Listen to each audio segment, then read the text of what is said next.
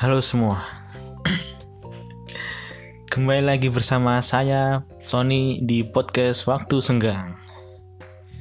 Di mana podcast Waktu Senggang ini untuk yang belum tahu ya, yaitu podcast yang aku bikin untuk mengisi waktu senggang di mana ya daripada bengong-bengong doang di kosan gitu mending aku manfaatin buat bikin podcast ini karena basicnya ini emang aku suka ngobrol. Emang aku ini suka dengerin orang ngomong gitu. Ya ngobrol orang ngobrol orang ngoceh-ngoceh gitulah. Tapi bukan kayak acara gosip gitu ya. Takutnya salah nangkep gitu. Orang ngobrol-ngobrol yang ngumpul gosip-gosip gitu. Bukan bukannya gitu. Lagian waktu senggangku ini lumayan banyak sih. Dibanding uh, orang-orang kerja biasanya. Karena selain itu juga waktu senggangku ini nggak cuma ada di weekend gitu. Kadang ada di pertengahan minggu gitu di Rabu Kamis libur. Ya dikarenakan uh, liburnya ini bulu random gitu. Nggak bisa ditebak. Yang penting aku bisa di dinas malam hari apa apa nah habis itu baru libur gitu. Ya kalian bisa dengerin lah awal-awal di podcast pertama itu aku jelasin kok kenapa saya punya waktu senggang. Lumayan banyak. Sekarang podcast waktu senggang sampai di episode kelima di episode kelima ini aku mau bahas semua di masa kecil dulu. Jadi semua tentang masa kecil aku mau bahas. Jadi temanya ini tentang childhood atau masa kecil gitu guys. Ngomong-ngomong tentang masa kecil ya pasti identik dengan hmm, kartun permainan sama jajan gitu kan tiga ya tiga tentang inilah biasanya nggak jauh-jauh amat dari anak-anak kecil gitu. Sekarang kita mulai mau mulai dulu dari kartun.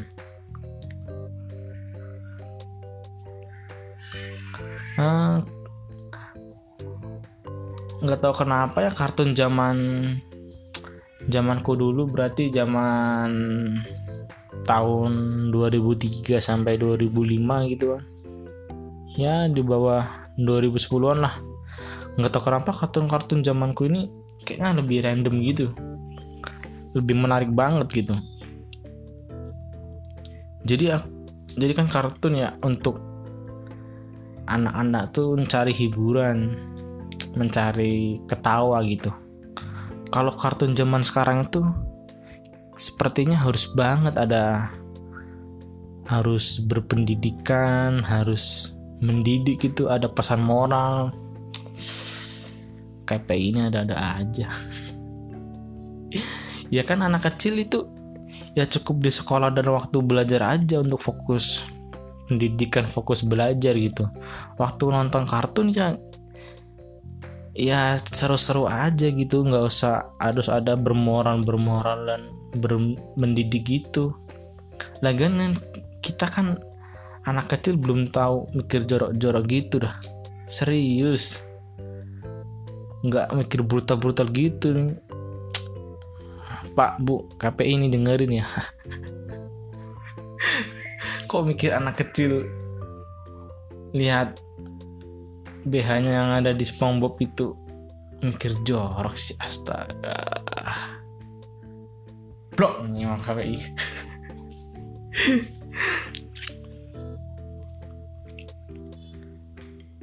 udah jangan marah-marahin KPI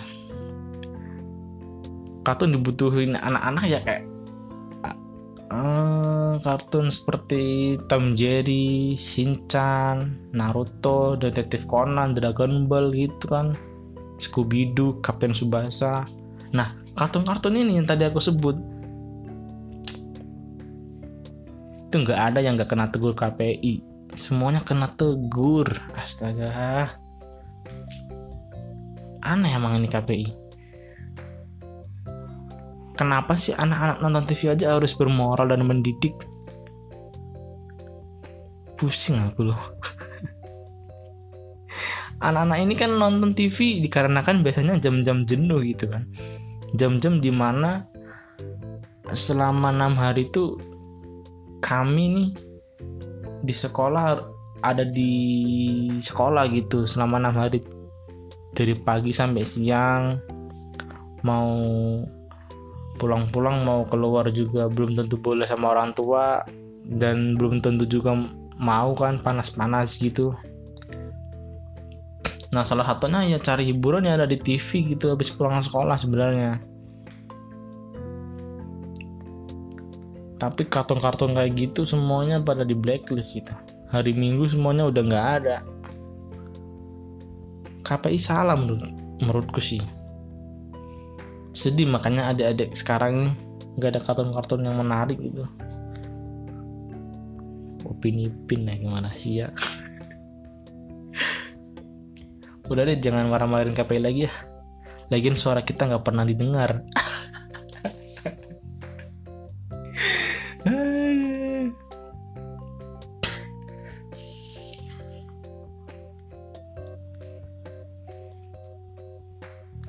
iya gitu kayak aku nih dulu kalau hari minggu nih biasanya udah standby tuh mantengin TV dari jam 6 pagi. Sampai jam 10 kayaknya deh mentok-mentok jam 11 gitulah selesai acara kartun. Biasanya tuh awal-awal pagi dimulai dari RCT ini kalian pasti inget lah nah banyak tuh kartun-kartun dari awal-awal tuh ada Hamtaro eh, Ninja Hamtor Ninja Hattori yang lagunya apa yang paling dia senangi? Biji. Biji apa? Biji bunga matahari. Itu lagu lucu banget dah. Bisa buat aneh-aneh. Biji matahari loh terus Bimen ada lagi Shinchan Doraemon tengah pertangan pertangan mau selesai Doraemon. Ganti ke Indosiar tuh. Nah, Indosiar jam 8 setengah sembilanan itu ada Digimon. Habis Digimon ada Dragon Ball. Dragon Ball habis Dragon Ball ada Inuyasha pas mau siang-siang itu semua selesai ke siang tuh. Enak tuh zaman dulu zaman zamanku ini ketuk kecil hari minggu tuh paling nikmat di depan TV sambil sarapan gitu kan. Sambil makan cemilan ibu yang dari pulang dari pasar gitu kan. Mantap emang. Nah pas sorenya minggu sorenya ada jam-jam sorean tuh di MNC TV biasanya ada Kapten Subasa. Aduh full itu kartun hari minggu. Jadi makanya zaman zaman kita dulu nih nggak ada sebenarnya uh, cowok cewek suka suka gitu cinta cintaan gitu. Soalnya ya tontonan kita kartun kartun gituan. Tonton tontonan kita nih kartun kartun yang lucu loh yang menarik menarik gitu nggak kepaksa nonton sinetron kayak GGS anak-anak sekarang kan karena nggak ada acara yang lain jadinya kepaksa nonton acara-acara sinetron gitu yang bau-bau cinta. Aduh. GGS terus apalah itu? Pembalap-pembalap.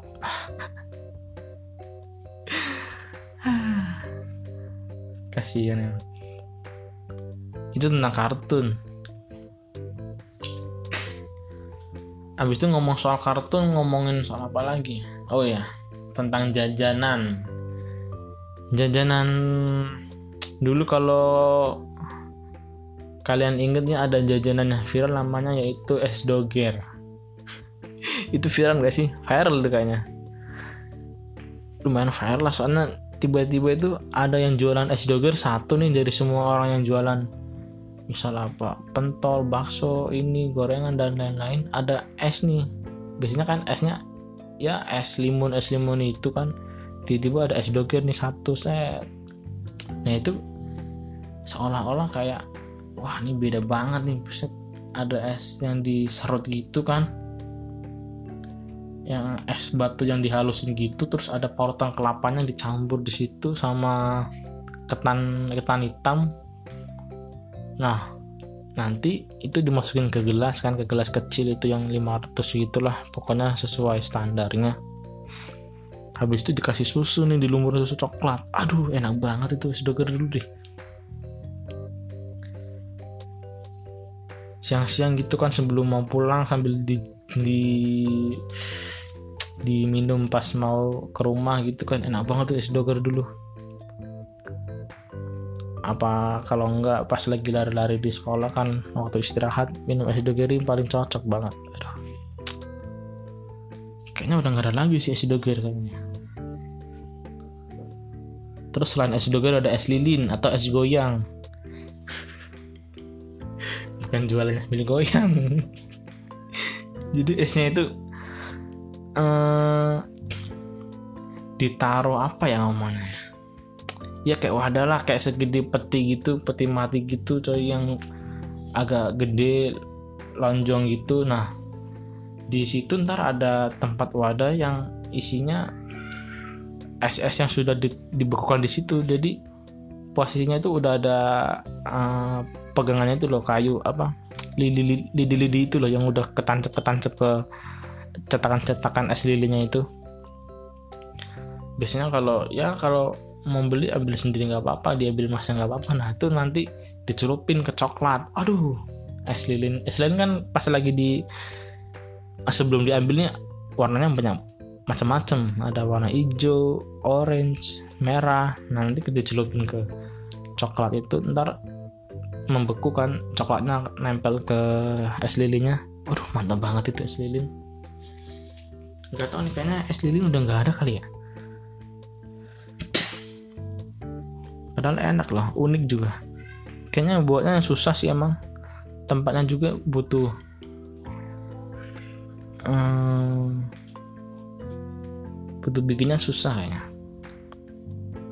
Terus habis min minum minum eh sini ada makanan kan.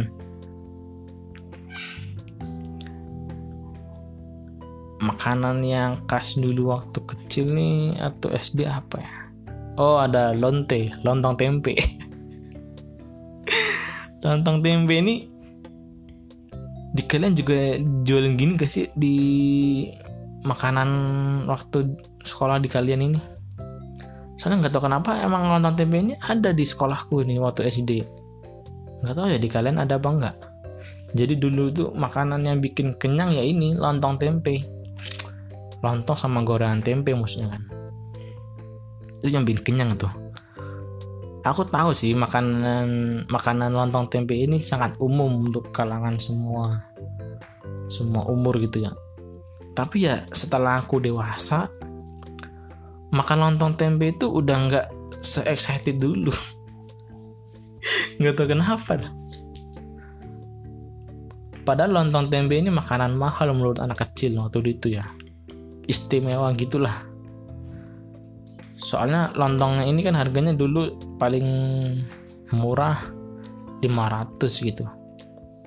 Dapat satu ya ya segede gimana simpulnya ya pokoknya standar 500 bisa dibayangin. Nah kalau gorengnya 500 dapat 3 3 biji. Nah me mewah banget kan? Modal 1000 udah dapat lontong satu sama tiga gorengan tempe. Ya kenyang banget itu dulu. Makanan ini favorit banget kalau abis mampel penjas orkes. Habis dari lari capek lapar langsung makan ini itu. Uh kenyang lagi terus jajanan warisan anak tahun. Jajanan warisan di tahun 2000-an lah. Ya apalagi ya bukan kalau bukan hmm, telur gulung dan biting-bitingan mie biting. Di kampungku ya telur gulung ini biasanya bervariasi guys. Banyak banyak ada variasinya banyak lah telur gulung ini. Ada dari bakso goreng gitu terus atau pentol goreng terus atau apalah. Yang pokoknya dari tepung-tepung gitu dulu terus habis itu baru deh ada goreng telurnya terus dililitin ke baksonya dulu itu. Waduh jadi ada bakso terus dililitin telurnya atau enggak pentol atau ya yang bisa digoreng-goreng gitulah. Mantap sih dulu itu. Pentol bakso goreng sama telur. Nah ada nih satu penjual yang aku masih inget namanya Kang Daklan. Wah ini gokil sih. Dia ini jualan dari pagi ya waktu di sekolah dia ada.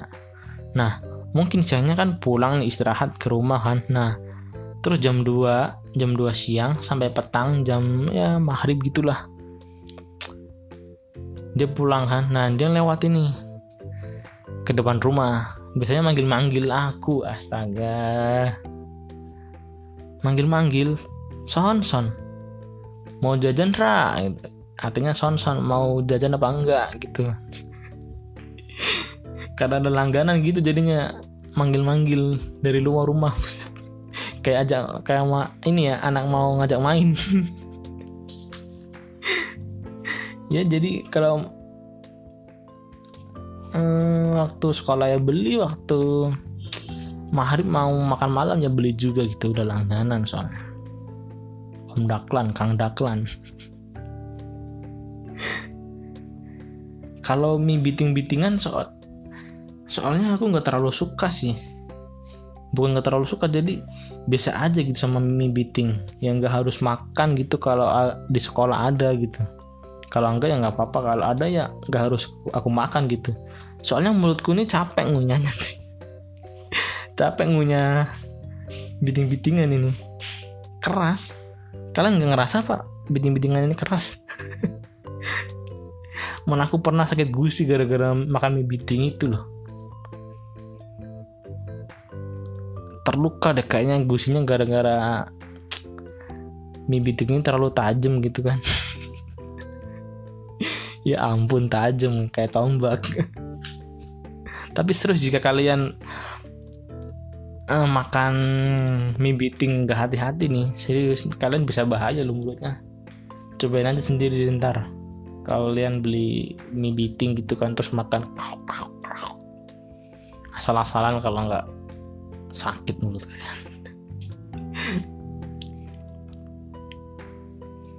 Kayaknya itu cukup kali ya buat mengenang jajanan masa kecil. Terus apa lagi tadi? Ehm, mainan ya mainan. Mainan zaman kecil di kampungku ini banyak banget sih sebenarnya. Ada kelereng. Kalau kelereng ini unik sih. Kalau menang bikin pusing aku gitu. Aneh kan aku menang kelereng bikin pusing karena pernah aku seharian main di luar kan pulang-pulang bawa kelereng banyak banget sekantong plastik. Ditanya sama orang tua ini banyak banget dari mana? Kelereng gitu mau ditaruh di mana emang? Ya, aku juga bingung diem doang. Menang soalnya kan tadi gitu kan. Jadi ya kan ada kan main kelereng yang pasangnya sampai 15 gitu satu orang 15 satu orang 10 main-main-main jebret-jebret dapat semua kalau menang bisa dapat semua tuh total. 15 15 15 sudah berapa itu? 45 buset gila kan? Nah pernah tuh suatu saat pas menang banyak tuh eh, dibawa pulang kan aku sambil takut aduh mau dibawa ke mana nih kalau yang banyak kayak gini? Mau dikasih lagi ya males kan? Udah menang masa dikasih lagi jadi pas pulang kan karena udah menang itu kelar dari mana? Ditanya mamaku kan menang tadi banyak. Ya main baru pintar belajar nggak pintar-pintar aduh. Mamaku ini paling paling bisa kalau ngomong kayak gini. Main pintar belajar nggak pintar-pintar sana belajar. Ya ampun. Serba salah kan kalau kalah ya uangnya buat beli kelarang terus. Kalau menang kayak gini dikira pintarnya main main doang nggak pintar di sekolah. Main terus ranking 5 terus nggak naik naik. Tapi main kelereng menang mulu.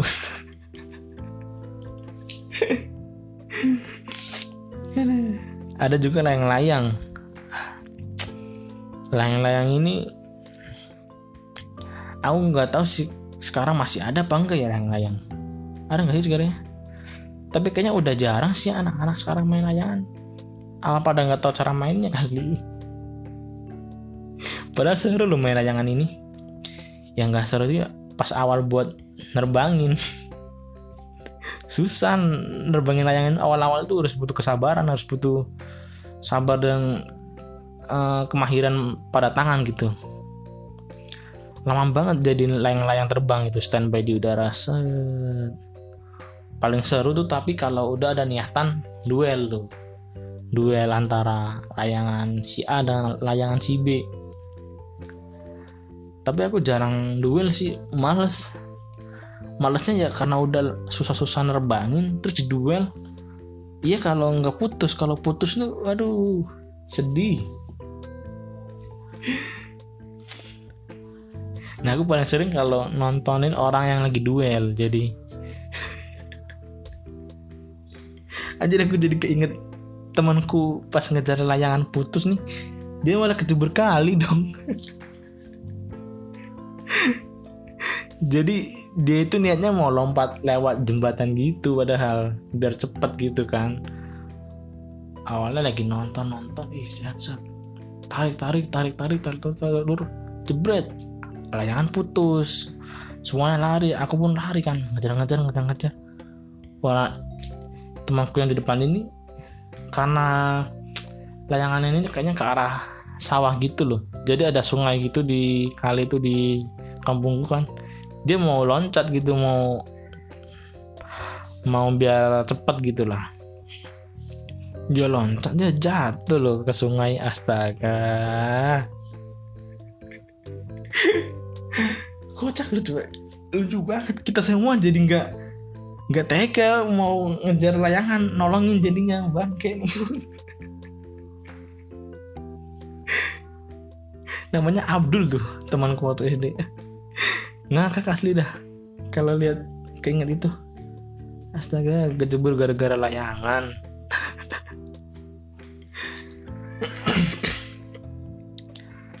Terus ada geplakan geplakan ada nggak sih di kanan geplakan namanya? Nama di aku sih geplakan ya. Jadi permainannya itu kayak ada gambar gitu kan kayak gambar-gambar kecil gitulah se ya sepertiganya telapak tangan gitulah jadi nanti gambarnya itu ditaruh di tangan kita di telapak tangan terus dikeplak ditos lah bahasa Indonesia nya ditos sama lawan kita gitu. Lawan kita juga naruh gambar itu di posisi telapak tangannya gitu. Nah yang posisi gambarnya ke atas hmm, yang posisi gambarnya kelihatan gitu kan ya itu yang menang gitu.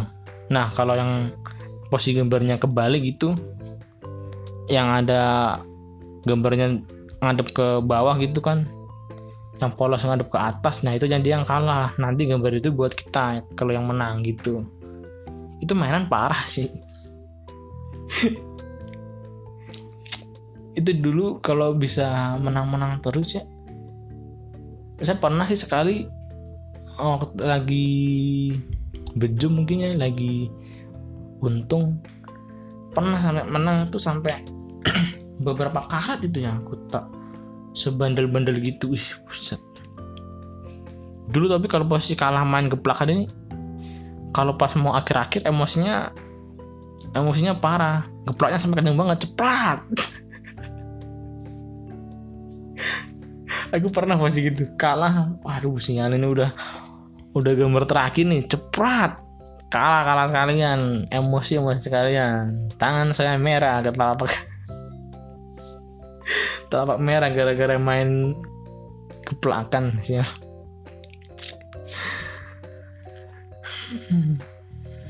itu permainan tradisional sih di kampung. Nah kalau yang modern nih apa sih dulu ya? Modern zaman zaman masa kecilku ini ya Crash Gear atau Beyblade itulah sama Tamiya gitu. Beyblade itu yang biasanya dimainin di atas wajan. Seru tau main Crash Gear di atas itu mantep. Soalnya sisinya yang main tuh kan bisa miring-miring gini seng seng sereng. Beda sih kalau main Crash Gear di meja gitu datar-datar doang. Cepet ininya cepat berhentinya. Kalau di wajan kan betulnya lingkar gini kan. Cembung gitu kan. Seng goyang-goyangannya mantep lah. Nah pernah tuh waktu siang-siang orang tuaku pada semua lagi tidur diajakin main tuh main Crash Gear Blade itu. Adalah pikiranku buat ah bawa aja nah biar enak nih kayaknya. Aku bawa aja kan ke luar ah, main lah tuh sampai ya lama lah cepret cepret cepret cepret sama teman-teman sore-sore pas pulang lupa dibawa pulang wajannya astaga. Wajannya ketinggalan di luar di mana itu? Gue lupa gue taruh wajan itulah. Nah pas besoknya pas ke sekolah pulang sekolah baru tuh aku ambil wajannya. Untung masih ada nggak diambil orang. Kayaknya itu main di mana ya? Kok nggak bisa kelihatan orang ya ada wajan di situ? Lagi juga kalau anak-anak yang lihat wajan nah wajan buat apa diambil? Untung mamaku nggak nggak tuh kalau ada wajan hilang semalamnya kan kemarin malamnya kocak. Terus ada Nintendo. Aku sih termasuk yang beruntung sih bisa main Nintendo punya Nintendo waktu itu. Jadi ya sebelum ada PS1 sama PS2 merajalela ya Nintendo ini pernah asik gitu di zaman zamanku kecil gitu. Tapi Nintendo ku ini dipasang kalau liburan doang. Kalau nggak liburan kalau nggak ada liburan semester liburan apa nggak dipasang gitu. Ya kan anak-anaknya biar suka fokus belajar gitu ceritanya. Nah teman-temanku ini kalau libur pada main tuh ke rumah. Biasanya mainnya ganti-gantian kan. Dulu kaset Nintendo ini satu kepingnya nih bisa isinya sampai ratusan game. Gokil. Emang kasetnya ya, dianggap mahal sih waktu itu sampai 50-an gitu lah. Ada sampai ratusan kasetnya satu satu keping kotak. Kasetnya itu isinya sampai 100 ya normalnya sih biasanya 10 5 lah 5 game biasanya. Bah dulu biasanya main Nintendo ini rame biasanya. Ada lima orang bisa temanku lah yang bisa main nih ganti-gantian kan. Biasanya kita main kalau karena masih kalian kalau kalian pernah main Nintendo ya ada namanya game Bomberman. Game yang ngebom ngebom sana sini. Ya ampun. Ini game lucu banget coba.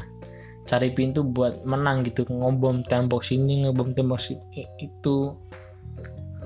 Sama menghindari ini balon sialan yang jadi musuh kalau kita kena balonnya kita mati gitu. Jadi ngebom tembok ngebom ini ngebom itu biar ketemu lah.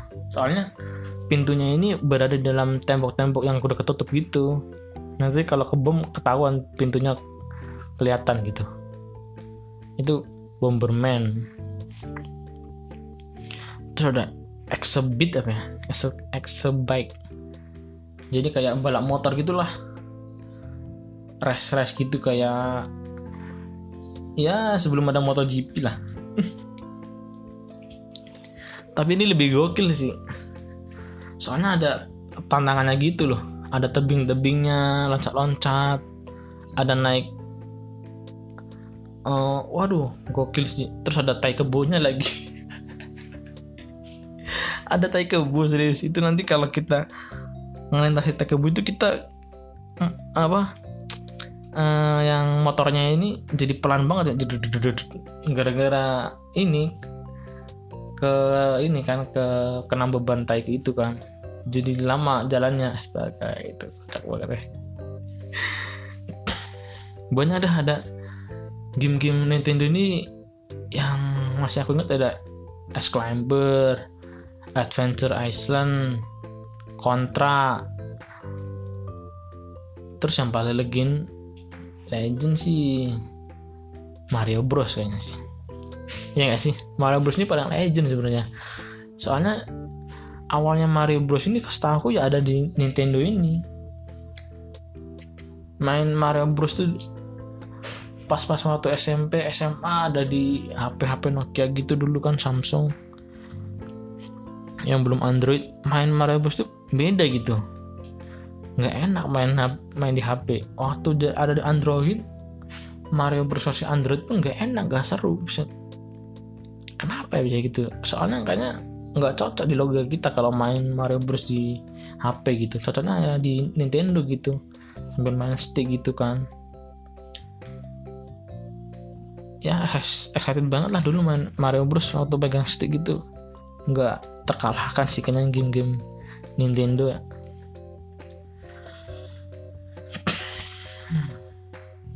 Enak ya kayaknya waktu kecil dulu banyak momen yang masih aku ingat gitu. Pasti banyak momen lah kalian ingat juga waktu masa kalian kecil gitu kan.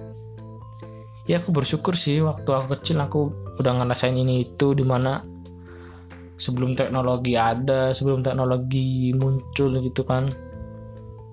Sebelum ada zaman modern ini membuat kenangan kenangan kecil itu udah nggak bisa kita lihat gitu. Jangan kita lakuin bisa bisa kita lihat aja pokoknya udah yang jarang gitu kita lihat. Mungkin uh, semua yang ada di masa kecil kita. Karena sebenarnya masa kecil itu ya apa yang ada kita sekarang gitu. Kayak misalnya kan dulu ada cewek nih suka main boneka-boneka gitu kan main dokter-dokteran di boneka main Barbie pasti sekarang nih aku yakin cewek-cewek yang dulu main kayak gitu sekarang pasti ada yang jadi dokter. Pasti ada yang minimal jadi model gitulah jadi selebgram pasti sih. Soalnya udah terlatih dulu itu udah suka gendong-gendong Barbie dan udah uh, ngeres-ngeres biar biar jadi cantik. Pasti ada entah terlatih itu. Udah udah jadi kebiasaan dia nah besarnya pun pasti searah gitu sama permainan dia dulu. Yang cewek yang suka masak-masakan pasti sekarang suka mau lebih masak-masak. Kalau enggak ya food blogger gitu mungkin kan.